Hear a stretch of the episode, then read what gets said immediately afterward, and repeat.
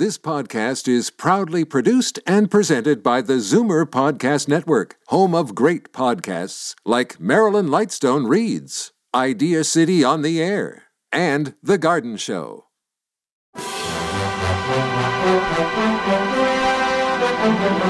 It's Zoomer Radio's Theater of the Mind with Frank Proctor. Open your mind as we fill your head with amazing thrills, chills, and laughs. Theater of the Mind. The best love programs from radio's golden age. Only on Zoomer Radio. Now, here is your master storyteller, Frank Proctor. Well, thank you, and welcome to the show. Our first program tonight takes us back to 1948 for another episode of Philip Marlowe. Creator Raymond Chandler offered up a very detailed description of his private eye. He had some experience as an investigator for an insurance company at the district attorney's office in Los Angeles County, but he was fired from the DA's office for insubordination, or as Marlowe put it, talking back. Marlowe's about six feet one and a half inches tall, and he uh, weighs about 190 pounds. Wears colorful clothes and generally refuses to take divorce cases. He smokes, prefers camels, as a matter of fact. At home, he sometimes smokes a pipe. He's an adept chess player, almost exclusively plays against himself or plays games from books. He drinks whiskey or brandy frequently and in relatively large quantities. For example, in one story, he gets out a bottle of Four Roses, and at another time, he uses Old Forester, a Kentucky bourbon. Marlowe is also adept at using liquor to loosen people's tongues. he frequently drinks coffee. Eschewing the use of filters, he uses a vacuum coffee maker. And he takes his coffee with cream in the mornings, but has it black at other times. Well, now you've got this word picture of Raymond Chandler's creation set in your mind. Let's hear the episode now on Philip Marlowe entitled Where There's a Will, There's a Way. When the will was read, everybody figured she'd been crazy when she wrote it, and that included me. But I changed my mind after spending a night on an island with a pig, a cat, and an ape. Because in reality, they were people. From the pen of Raymond Chandler, outstanding author of crime fiction, comes his most famous character as CBS presents The Adventures of Philip Marlowe.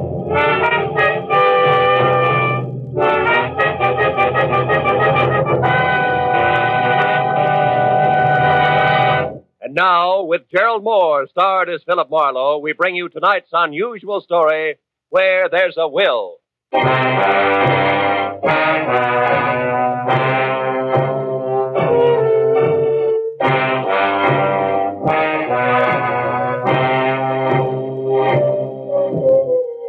had spent the whole day on a noisy job which had concerned itself with a lot of people who talked a lot and said nothing. When I finally locked up my office for the night, I was worn out. As I drove slowly along the street, I was glad to be heading for home and a little peace and quiet. At least that's what I thought. But when I pulled up for a full stop sign, only a half a block from my apartment, something happened which brought my little dream of peace and quiet to an end. The car door opposite me flew open, and something mighty excited jumped in. I'm being followed. Drive on, please. The law? No, please drive on. Okay, lady, get a good grip on the upholstery. There,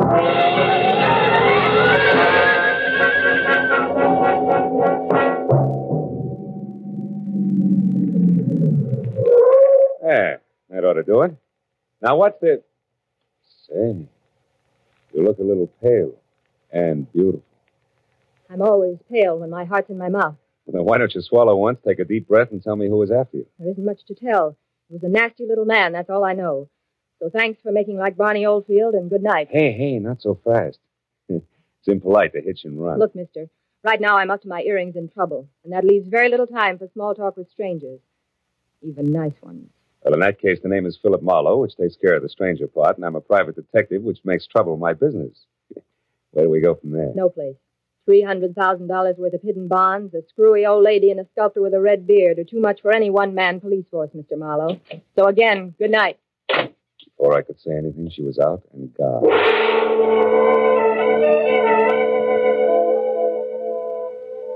There was only the heady scent of taboo in the air. and the memory of a gorgeous profile with jet black hair and pale blue eyes. I sighed like a schoolboy and decided to put her under the heading of things that pass in the night. But I couldn't. Why, out of all the cars in Los Angeles, should she have picked on mine? Well, the next morning, as I was walking down the corridor to my office door, I was still seeing pale blue eyes. Maybe that's why I didn't notice the man who waited outside my door until I was almost on top of him. He was well dressed and about 35. He looked like a man who had forgotten how to smile. Marlowe, Right. I want to compliment you on your behavior last night, Mr. Marlowe. Barbara told me about it. Oh? Come on in, Mr. Uh... Shields. Edward Shields. Would you be interested in aiding three people in a search for more than a quarter of a million dollars in negotiable bonds? One percent of which will be yours if the bonds are found? Uh, being a fairly fast man with figures, yes, yes, I would. Splendid. I'd like a few details. Well, Mr. Marlowe, my aunt, Bernice Mayhew Shaw, died, leaving her entire fortune to charity, with the exception of the bonds I mentioned. Those are to be divided equally among three of us, the sole heirs, if we find them within 24 hours. Hmm, that sounds like something you dream about after a midnight snack of pizza and pig's knuckles. Perhaps. But you didn't know my aunt. Beside myself, the beneficiaries are Barbara Haynes, the girl you met last night. She was Aunt Bernice's personal secretary. And another nephew, Harlan Crane, who, at the moment, happens to be a sculptor. Happens to be? Six months ago, he was a sailor. Before that, a writer, without even a rejection slip to his name. My cousin is irresponsible, impetuous, and completely self Uh, the will itself, Mr. Shields. What are the exact conditions? At precisely noon today, the three of us are to meet with Luther Willard, my beloved aunt's lawyer, who will give us each a large sheet of tissue paper covered with specific markings. Individually, the sheets mean absolutely nothing. But combined, one over the other, the transparent sheets form a coherent map to the location of the bomb. But uh, why all the intrigue? My dear departed aunt had a peculiar sense of humor. In addition to this, she was never particularly fond of any of us.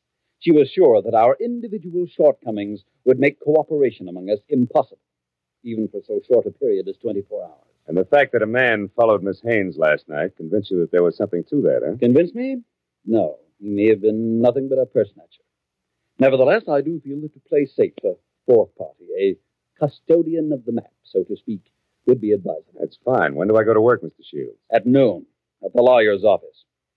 However, I regret that first you must be approved by the third heir. I don't like to ask this, Mr. Marlowe, but would you mind very much calling on my cousin Harlan personally? Not at all. As a matter of fact, I think he might prove very interesting. Yes. I'm sure he will. As interesting as an ape in the zoo.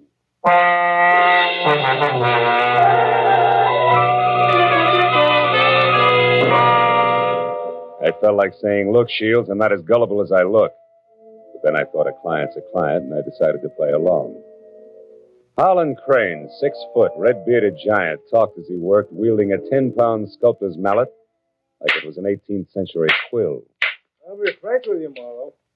Money isn't everything to me and never has been. Over a hundred thousand dollars will buy a lot of marble. Half the state of Vermont, I'd say. But come me to the point, Mr. Crane. Do I get your seal of approval? Oh, I imagine you'll be all right. Anyone who can get by Shields, the all-American Scrooge, ought to do. Thanks, a million. I'm not being personal where you're concerned. It, it's just a matter of facing a fact bluntly. Edward Shields is conniving, avaricious, and dull. I heartily recommend him to nobody. And the girl, Barbara, you feel the same way about her? No, I don't. The truth of the matter, Marlowe, is that I know very little about Barbara Haynes. But what I do know, I like very much. Yeah, that I can understand. Well, do you realize that once you have the whole map in your possession, you're worth an awful lot of money? Of course I do. The whole map, I have a market value of exactly $300,000. That's right, fellow. Three hundred thousand dollars, dead or alive.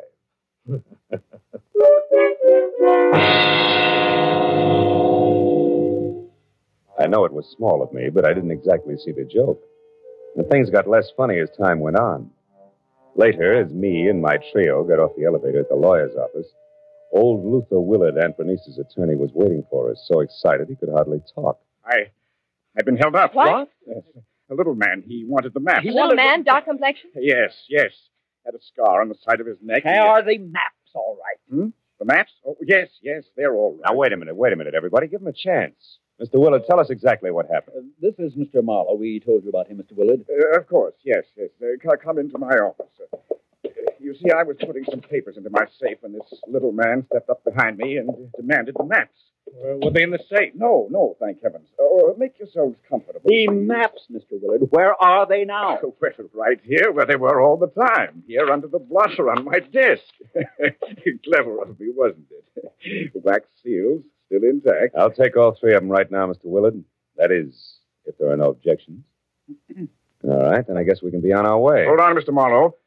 There are still two things you people must know. First, in the event the bonds are not recovered within the 24 hours, I am instructed to open another sealed envelope, which I am happy to report is kept in my bank vault. That envelope contains a complete and simplified map and is to be turned over to a designated charity. And second, if any of you die before the allotted time is up, the bonds are to be divided among the surviving persons. And if none of us survives, Mr. Willard? Why, in that case, the bonds again go to charity. You see, Harlan, your aunt was a very generous woman.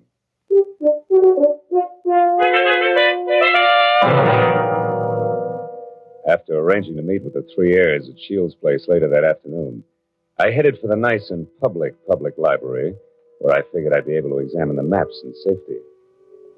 By placing the three maps exactly one over the other, I saw that the bonds were hidden on the larger of two squares of land called Twin Islands, which were the personal property of the late Bernice Mayhew Shaw, and located in Indian Lake in the San Bernardino Mountains. As I left the library with the three maps in my pocket, I, I felt like a well fed mallard on the opening day of hunting season. Then I knew I was being followed. As I slipped into a doorway and turned, I saw it was the nasty little man with the scar. All right, you, we're through playing tag. Oh, let me go. Not yet, Shorty, not until you talk loud and clear. No, no, don't hit me, please. Please hit me down. I'll talk. I'll tell you everything. All right. If you're sure you can get it all straight the first time, there. Now, the whole story, beginning, middle, and end. Yeah. Yeah, like you say. Whole story. Okay. Starts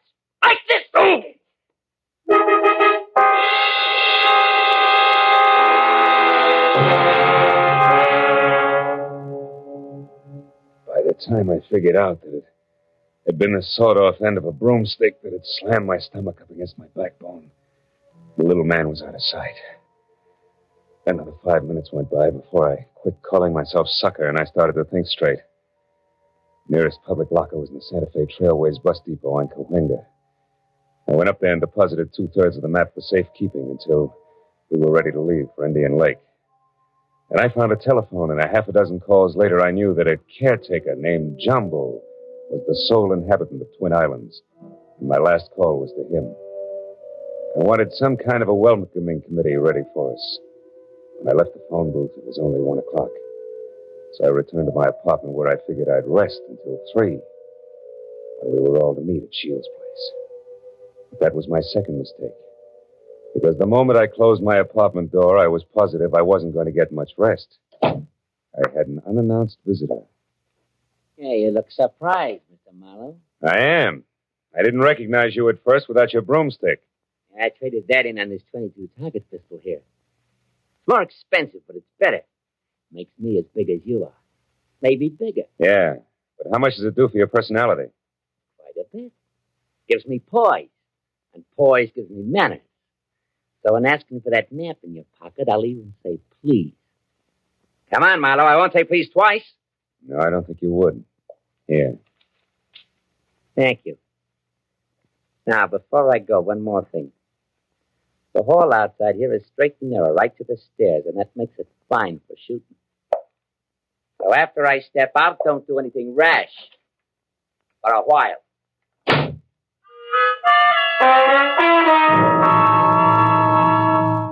So, loving life as I do, I didn't do anything rash for a while. In fact, I could have whipped up a nice seven minute frosting before I moved at all.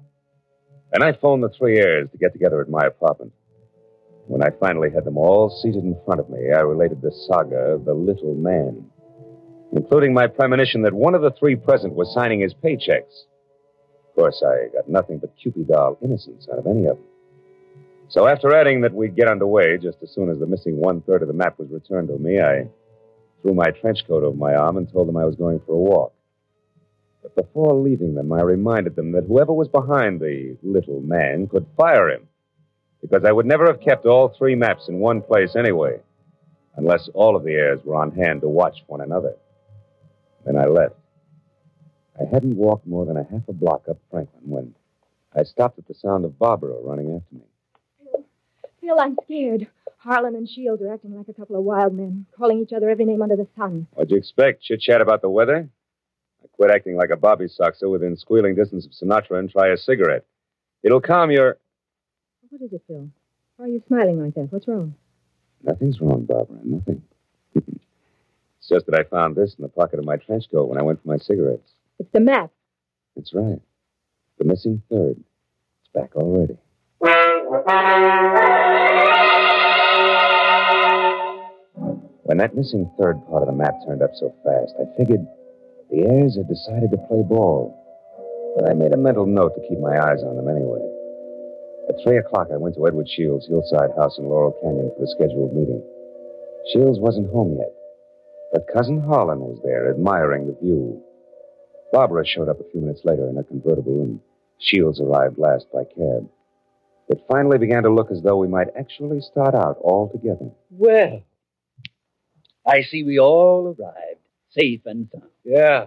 Disappointed? Only by your clumsy attempts at humor, Harlan. Stop it, boys. Let's get started.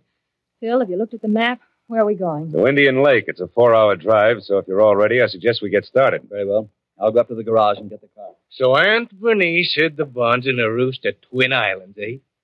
Well, well, well.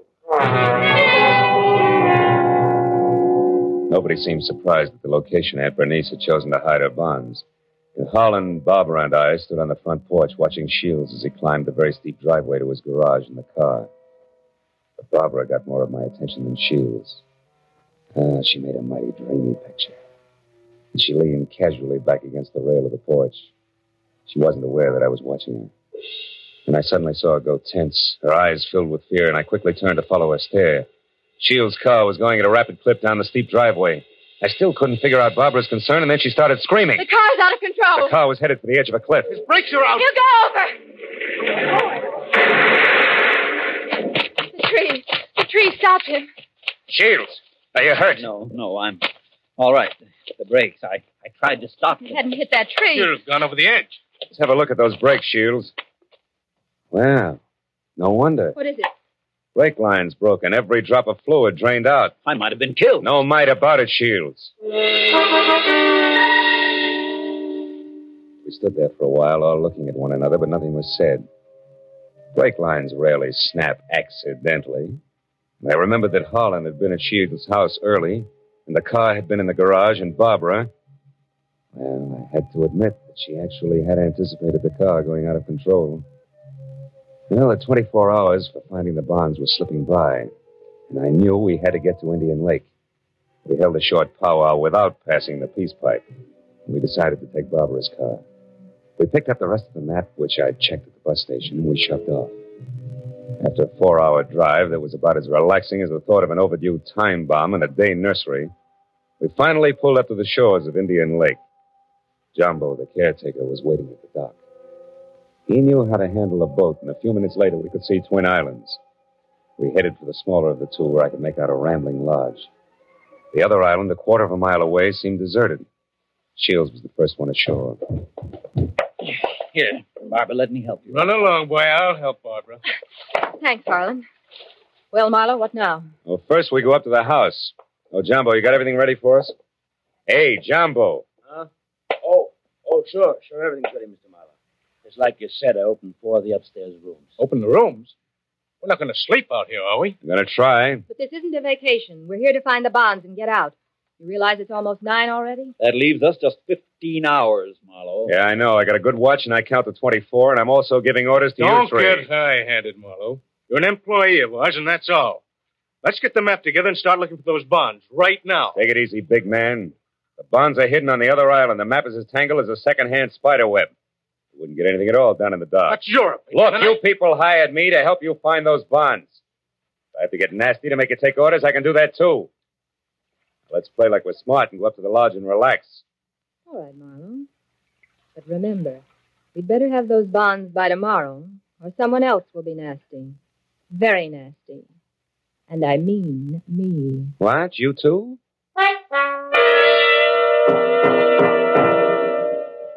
Getting the three heirs settled down at dinner table was quite a chore. And when I was sure they'd keep an eye on each other, I slipped outside. I hid one third of the map in a drain pipe. Then I went upstairs to my room and I hid another third in the window shade. Now the maps were settled, and I began to think about other things like like the accident to Shield's car. There were too many accidents and coincidences to suit me. So I decided to drop in on Cousin Harlan's room to see what I could see. After 15 fruitless minutes, I was about to leave when something in the wastebasket caught my eye. The corner of a half hidden handkerchief monogrammed HC. I had just picked it up when I saw Jumbo standing in the open door. A handkerchief there in your hand. Had blood on it? No. No, it looks more like brake fluid. And in this case, it's practically the same thing, huh? I think we'll leave it right here in the wastebasket, Jumbo. Oh, did you want something? Just wanted to say I'll be in my own place out back if you want me. Okay. You know where Mr. Shields is? He's out in the veranda. Alone? Yeah? Thanks, Jumbo. If I need anything, I'll call you. Good night.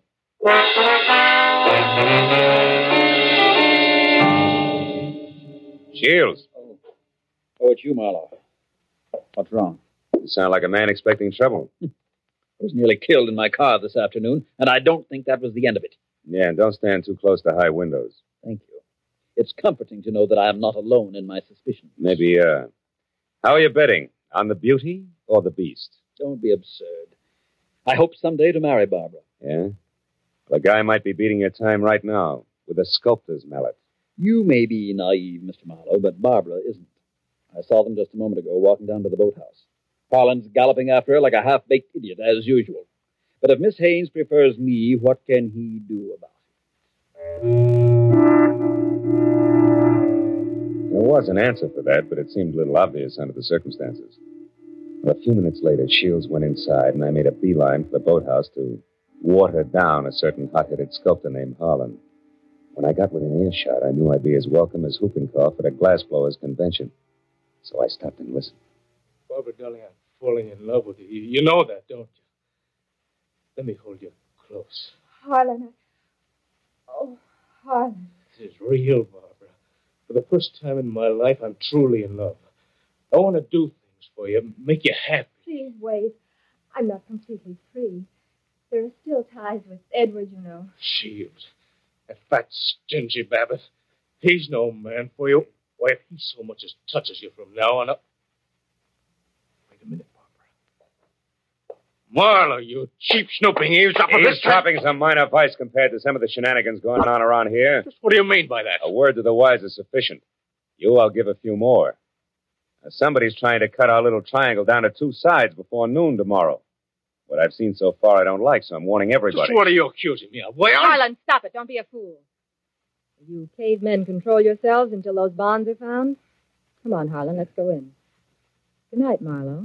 Don't get your head caught in any transoms.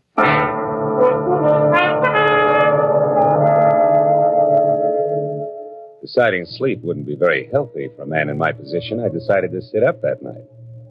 It was about two o'clock when I looked out the window and saw something mighty interesting. A light was moving on the other island opposite us. I got hold of Jumbo and we went over there as fast as we could.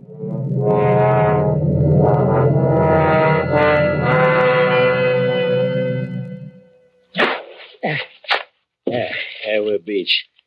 That light's dead ahead, Mr. Marlowe. Looks to me like it's up on the picnic shelter. Yeah, I'll see you later, Jumbo.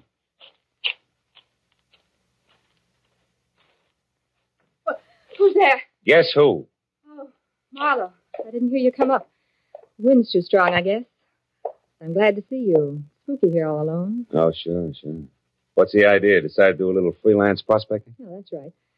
Bernice Mayhew loved this spot. And I had a hunch she hid the bonds here in the base of this table. Oh, I guess I was wrong. Oh, come on, Marlowe. Limber up. You can't blame me for trying. Listen, beautiful, don't flap your eyelashes at me. I can't see anything but double crosses right now. All right, if you've had your fun, let's go back to the lodge, Don't huh? be that way, Phil.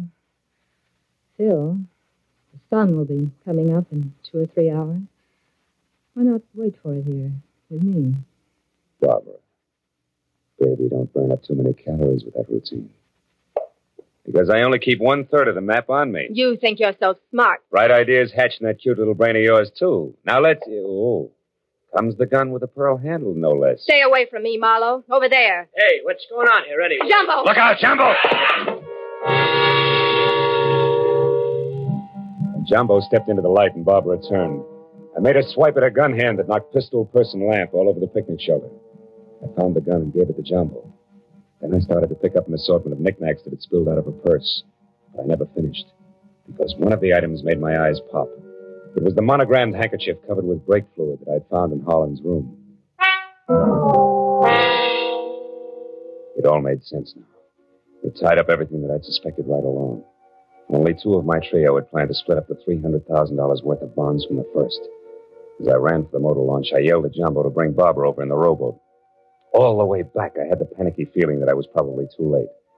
But when I sneaked in the front door of the lodge, there were still two voices, and they came from the open kitchen door. With my hand on my gun, I edged along the wall and peeked in. Shields, you're a fool. Perhaps. But I'm going to kill you and have a perfect case of self-defense. What are you talking about? You're hopelessly framed cousin, Harlan.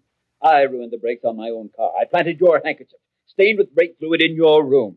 Marlowe found it. He's convinced that you tried to kill me. He's also convinced that he was brought into this whole thing by coincidence. He doesn't know that he was deliberately involved in our search for the bonds, just so he'd make a reputable witness. You're out of your mind. Not at all. I'm going to kill you and say it was self-defense. Marlowe will testify that you tried to kill me before. What Marlowe's going to do is blow your head off if you don't drop that gun, Shields. Marlowe. Yeah, Marlowe. Knows he wasn't brought into this thing by coincidence, but has stuck around to see the fireworks and almost saw them just now. Phil, what's happened? Barbara, couldn't you hold Marlowe on the other island? You Shut up, Shields! Barbara's little mistake was that she should have gotten rid of Harlan's handkerchief after she took it out of his room so he wouldn't see it. Barbara, I don't understand. You you planned all this with Shields against me? Well, I, I did in the beginning, Harlan, but I changed my mind when I fell in love with you. I, I let Marlowe find the handkerchief in my purse. I, I wanted him to stop Edward. Oh, darling, don't you see? Come on, Miss Bankhead. Cut the dramatics. The show's over. Let's have it straight, huh? All right. We might as well if we're going to find those bonds before it's too late. Edward and I did plan it. We even hired the little man who tried to get the maps from you. And when that didn't work, you planned to get rid of Harlan and split the 300 grand. So we failed. So what? We're right back where we started. A hundred thousand apiece. Now let's go find those bonds. Not so fast, beautiful. What happened to Harlan just now was a little more serious than a hot foot. It was attempted murder. He can slap you two in the jug this minute if he wants to. But I'll leave it up to him. Okay, Harlan, what do you say? It's your move. No. I've got a better idea. Marlowe, one third of that map is mine. Give it to me. Okay. There it is. Harlan, what are you going to do? Harlan, no. Don't burn it. There. Now we all lose. Now none of us will get the bonds. That's probably how Aunt Bernice wanted it anyway.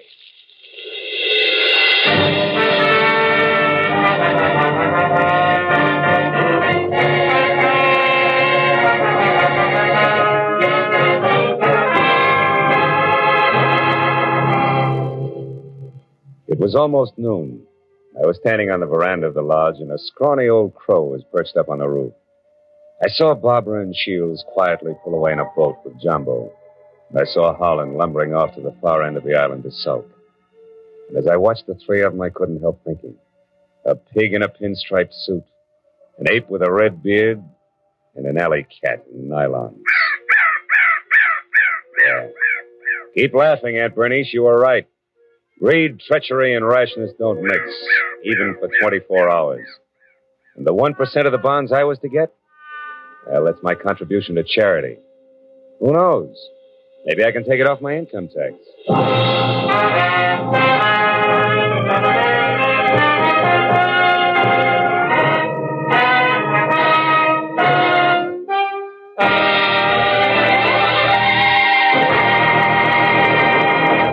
Adventures of Philip Marlowe, created by Raymond Chandler, stars Gerald Mohr and is produced and directed by Norman Macdonnell. Featured in tonight's story were Mary Shipp, Parley Baer, Don Diamond, Ted Von Eltz, and Wilms Herbert. The special music was conceived and conducted by Richard Aurandt.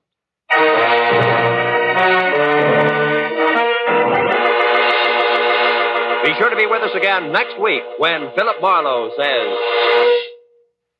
When I got the crisp $50 bill in advance, I figured my client had a heart of gold. But after I was beat up, double crossed, and shot at, I realized just how hard a heart of gold could be.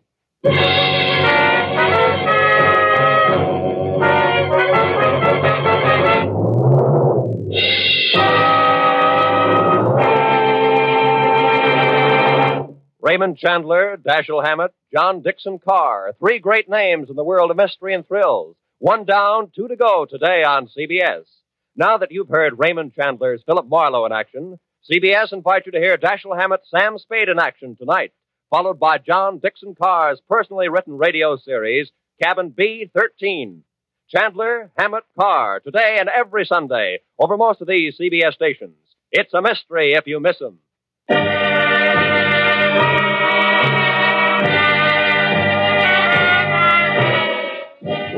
Roy Rowan speaking for CBS, the Columbia Broadcasting System.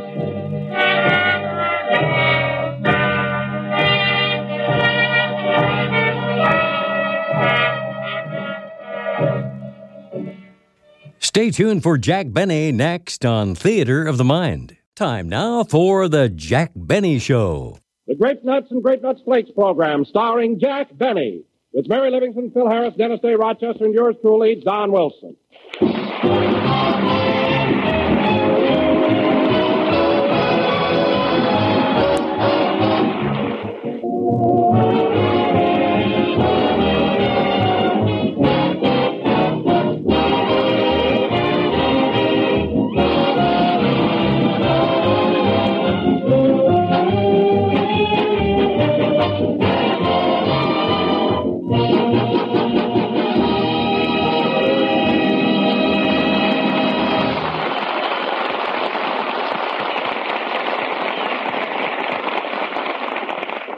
Ladies and gentlemen, as you know, Mary Livingstone has been off the show for three weeks because of laryngitis. So now that she is fully recovered, we take her to her house where we find Mary and her maid Butterfly. Gee, Miss Livingstone, you sure have pretty hair. Well, thank you, Butterfly.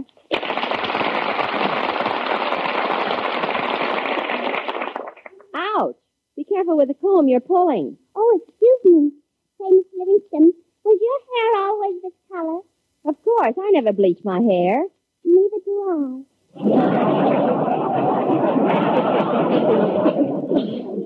Well, I'm glad you told me. Now, Butterfly, co- uh, comb the ends into a roll. Yes, ma'am. You know what, Miss Livingstone? What?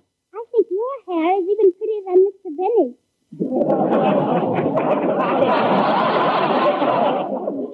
Oh, Butterfly, you're just saying that. Anyway, you've never been close enough to Mr. Benny's hair to appreciate its beauty. Oh, yes, I have. Yesterday I was over to Mr. Benny's house. Oh. He wasn't home, so Uncle Rochester showed it to me.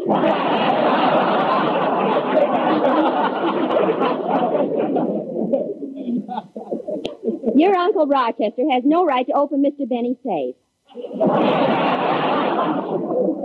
Uh, now, Butterfly, will you get my blue dress out of the closet, please?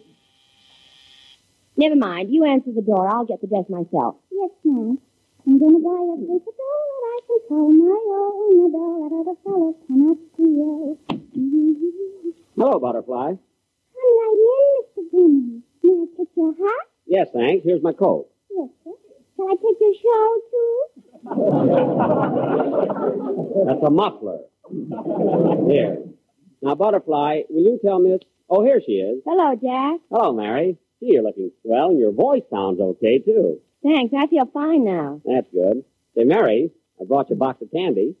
Over a hundred pieces in it. Here you are. Oh, thanks, Jack. Just the kind I like. Sen Sen.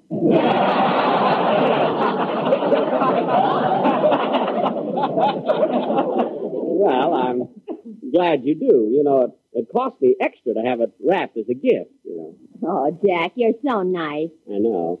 well, maybe I shouldn't have given it to you now. It'll make your Christmas present look like nothing. Well, let's not worry about that now. Come on, we'll go into the living room. All right. Is there a fire in the fireplace? No, but we can build one. Okay. Gee, I haven't had a fire in here since I've been sick. Well, there's nothing as homey as a fireplace with a cheery blaze. Here goes. First, a little paper. We throw on some kindling. And now, now for a log. Hmm, there must be a smaller log around here somewhere. Let's see. Let's see. Thanks, Mary.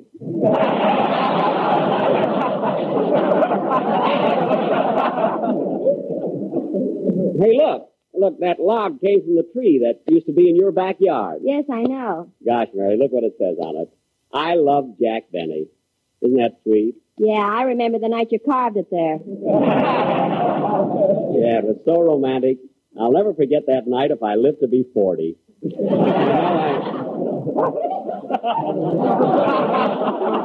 Jack, if you. Don't answer that. I know what you were. I'll take it. Hello? Plainfield, New Jersey calling? Yes, I'll hold on. Oh, Jack, it must be Mama. Oh, is she out on parole again? Jack, you ought to be ashamed of you. Hello? Oh, hello, Mama. Yes, I'm feeling fine now. That's right. I was off the program for three weeks. What? Oh, don't worry. Jack's going to pay me. He will pay me. Oh, Mama, he is not. Where'd you ever hear a word like that?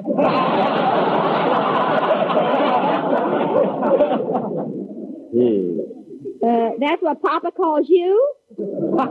Mary, tell your mother. Quiet, Jack. Say, Mama, did you get the packages I sent? Good. But I don't want either you or Papa to open those presents till Christmas. What? Papa couldn't wait. He did? Well, Mama, call a doctor. That was shaving lotion. Mary, what was that word your mother called me? It starts with an L. Oh, L. Uh, say, Mama, tell me what's happened to the home lately. L. Could be liar, louse. louse isn't so bad. What? What, Mama? Cousin Harry was made a sergeant? Oh, that's too bad. What's bad about it? Last week he was a lieutenant.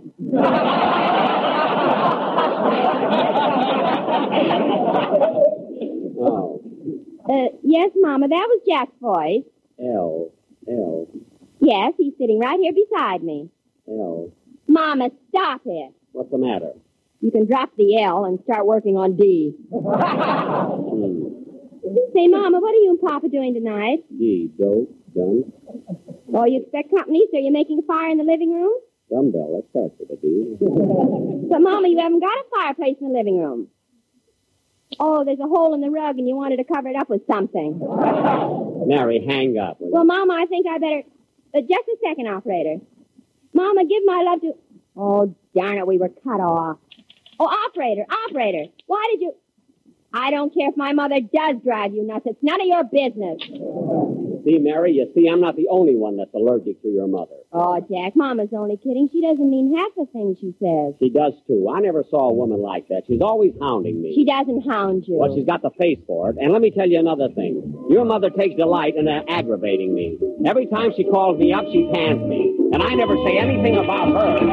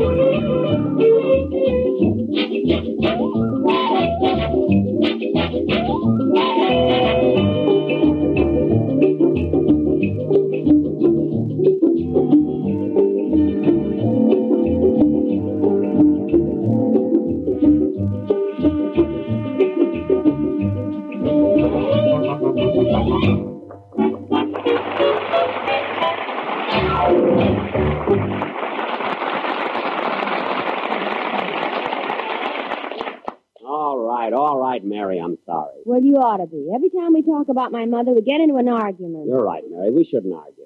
Let's kiss and make up. Okay. How was that? Let's argue.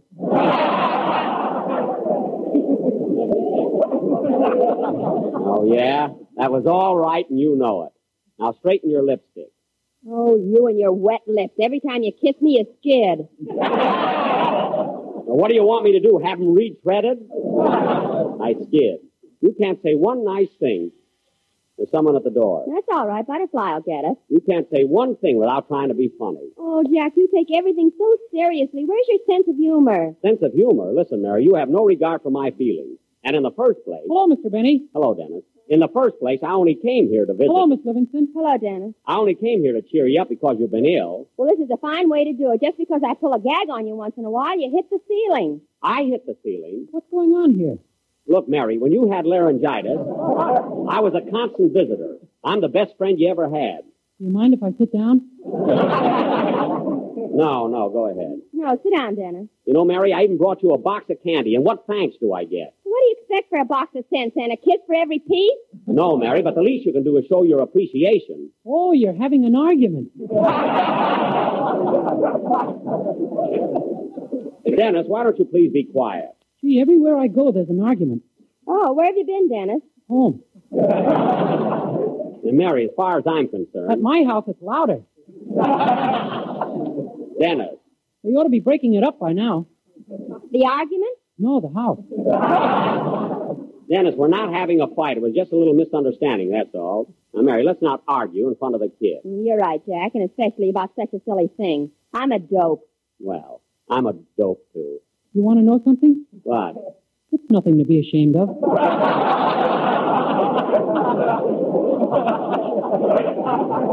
Well, you should know. Thanks. Well, I guess I'll run along now. Wait a minute, Dennis. What'd you come over here for? Oh, I forgot. I came over to visit Miss Livingstone. You did? Well, sit down and stay a while. Okay. Well, guess I'll run along now. Dennis, you just got here. What's that package under your arm? Oh, I made a record of a song and I wanted Miss Livingstone to hear it. Well, that's fine. We'll play it later. Oh, Butterfly, I see who's at the door. Yes, Miss Livingstone? Oh, it must be Rochester. There's my new car out in front. That yellow one? Why, it looks like a taxi cab. Well, it was, Mary, but the only thing I could get. Anyway, I converted it strictly to private use. Oh. If it weren't for the color, no one would know it used to be a taxi. Oh, hello, Rochester. Hello, boss. You better hurry. The meter's running. Well, turn it off, silly. It's only us.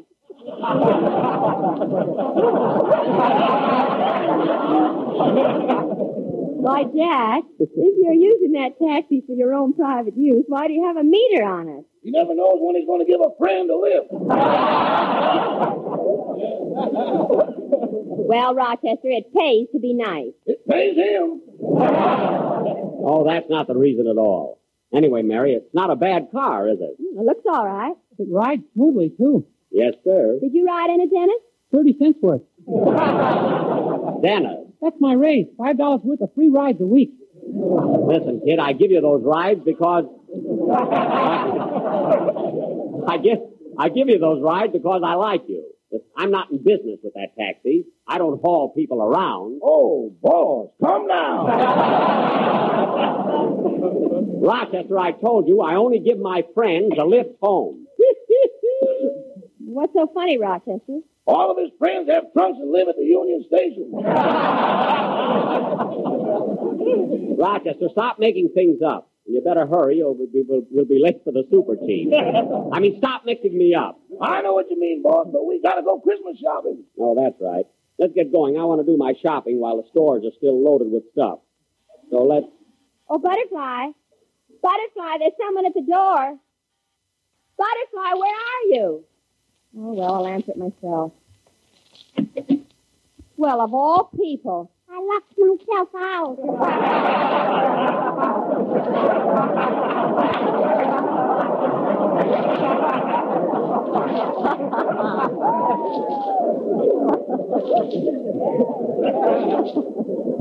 oh. Well, come in, Butterfly, and get Mr. Benny's things. He's leaving. Oh, so long, Mary. Goodbye, Miss Livingstone. Goodbye.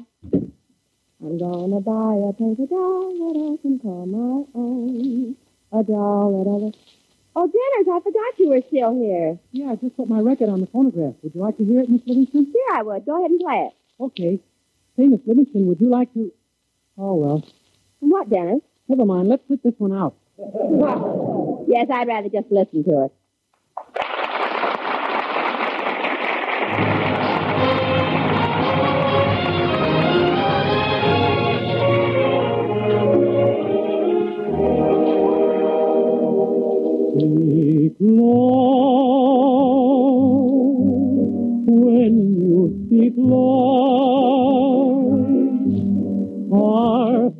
Summer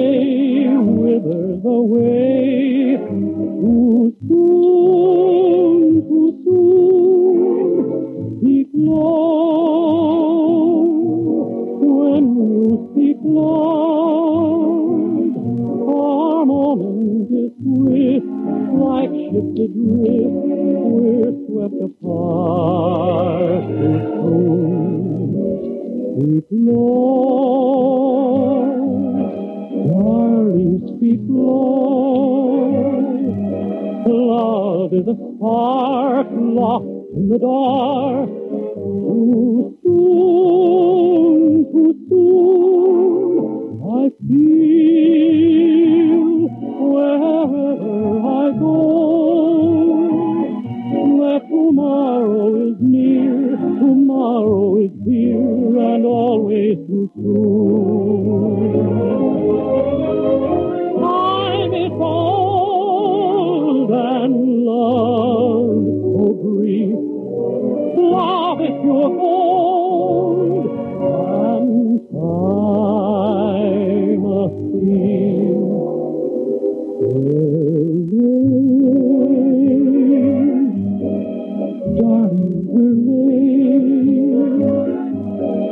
Curtain descends, everything ends. Too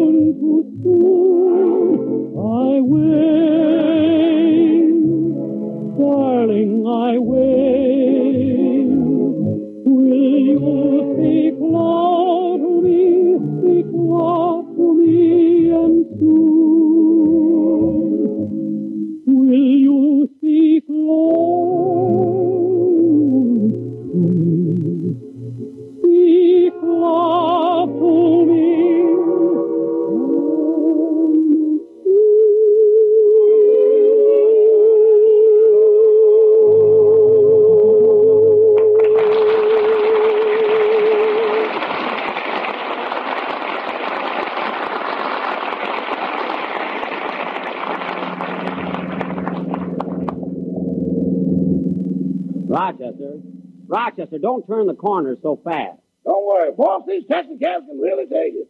Rochester, I've told you a thousand times it's my own private car now. It's not a taxi. Anyway, I'm going to have the color changed. It's getting to be ridiculous. Rochester, you're coming to a red light. Watch it. I see it, boss. Hey, Bud, mind if I share this cab with you? I'm sorry, mister, but this ain't no... Driver, no one's asking you.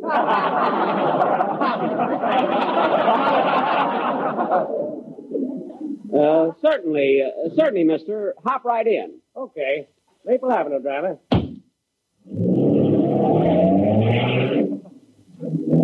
Uh, nice, uh, nice day, isn't it? Yeah. How far are you going, buddy? Oh, I'm going much further than Maple Avenue. So you pay me and I'll pay the driver. That'll save time. I wish he'd step on it. I'm in a hurry to get home. You are? Yeah. I don't want to miss the Fred Allen program. What? There. Gosh, boss, how could you reach the brake from the back seat? Never mind. This is where you get out, mister. Why? What happened? What did I say? Get out. Get out. You can't put me out of this cab. Hey, driver. I'm sorry, mister, but you'll have to get out. Oh, I do, hey? Well, my name is Brown, and I'm going to report you to the president of this company.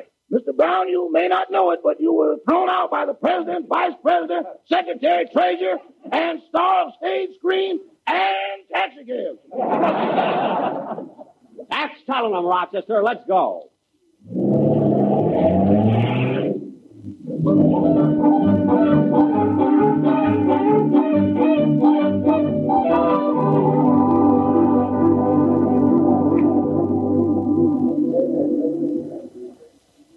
Sure is crowded in this store. I wish I'd have done my Christmas shopping early like I did last year. You going to buy any gifts in here, Rochester? No, I already did my shopping. You did? Where?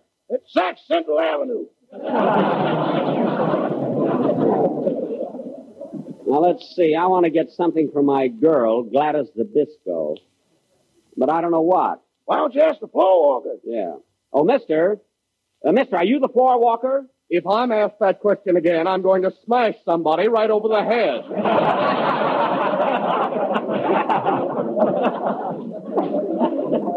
What are you mad about? I just asked you if you were the floor walker. You see this carnation in my lapel? Yes. Or what do you think I am, a long stem?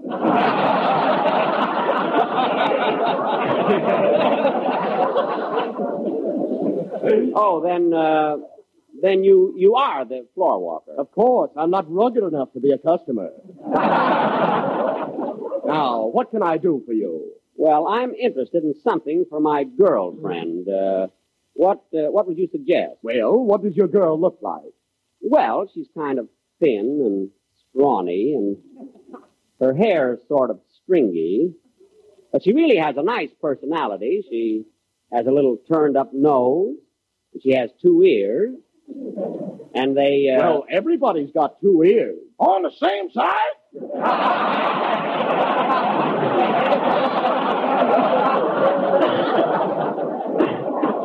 Rochester. That's the way she combs her hair. It's a large bun. Well, I don't know what to suggest. Why don't you try our harness shop?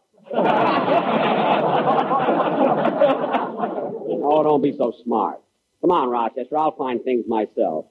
Let's go over to this counter here. Pardon me, miss. Is this the perfume department? No, this is the cold cream counter. Can I smear something on you? No, no, thanks. I'm not interested in cold cream. You know, we're short of help, so they split my week between cold cream and hot water bottles. Oh. Three days a week I'm greasy, and the other three I'm overheated. Well, I, I feel sorry for you. You know, for 20 years I was behind the perfume counter. Nothing but perfume for 20 years. Perfume, perfume, perfume. Well, that's too bad, Miss, uh, Miss, uh... Just call me Stinky. Well, look, miss, I have to buy something for, uh... Hey, boss, look. Here comes Mr. Harris. Where? Oh, yeah. Hello, Phil. Hiya, Jackson. Hello, Chester. Hello, Mr. Harris. Doing a little shopping, Phil? No, I came out here to see Don Wilson. Don Wilson? Yeah, he's playing Santa Claus here this year. No kidding. Well, how, how'd he get the job? It wasn't easy. He had to take off 20 pounds. Hey, can you imagine Don being Santa Claus and talking to all the little kids, telling them about, hey, wait a minute. Have I got a wonderful idea? What is it, Jackson? Let's pull a gag on Wilson. Now, Phil, you go over to the boys' department and get dressed up like a little kid. Yeah? And I'll go down to the women's ready to wear and dress up like a woman. I'll be your mother. Okay, and I'll be the mean widow kid. Boy, will, will we fool Don. Rochester, wait for me out in the car. And Phil, I'll meet you in front of the toy department. Okay.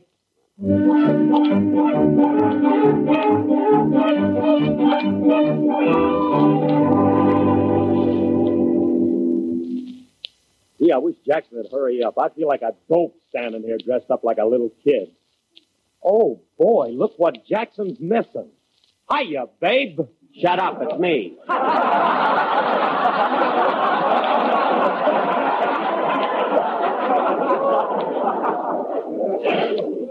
Now, come on, let's fool Don. Come on, we'll go and fool with. Remember, I'm your mother. Now, gather round, children, gather round, and I want to talk to each one of you in turn. Now, uh, let me see. Who's next? Uh, my little son is Santa Claus. Oh. My little son is Santa Claus.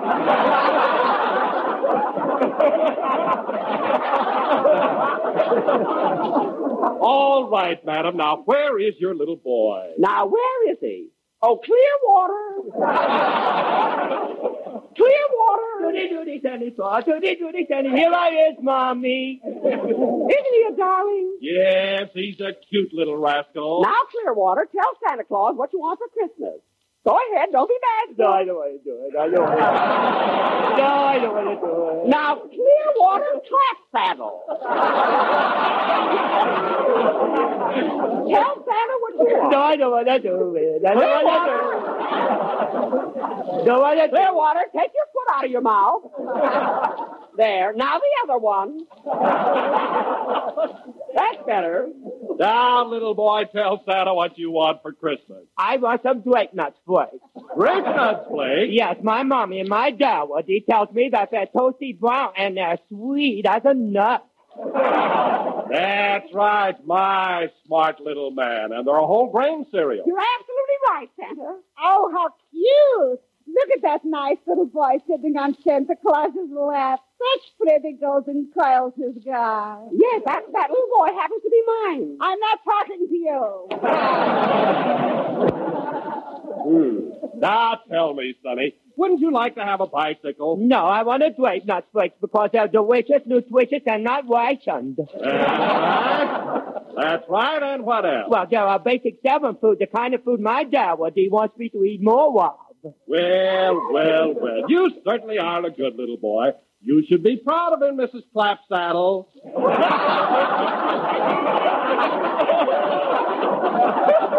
Oh, I am. Now, Clearwater. Clearwater. Say goodbye to Santa Claus. Goodbye, Santa Claus. Goodbye, Santa Claus. Goodbye, Phil. So long, Jack.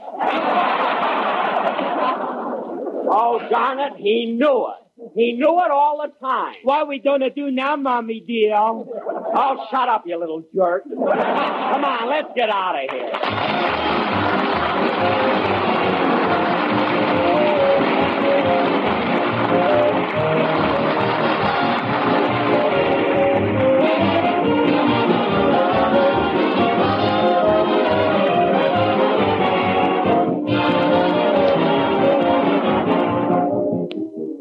Well, folks, that finishes uh, another program, and we'll be back with you next Sunday night at the same time. Meanwhile, my cast and I want to send Christmas greetings to all of you. To all of you here at home and to all of our boys and girls in the service, here and abroad. Good night, everybody.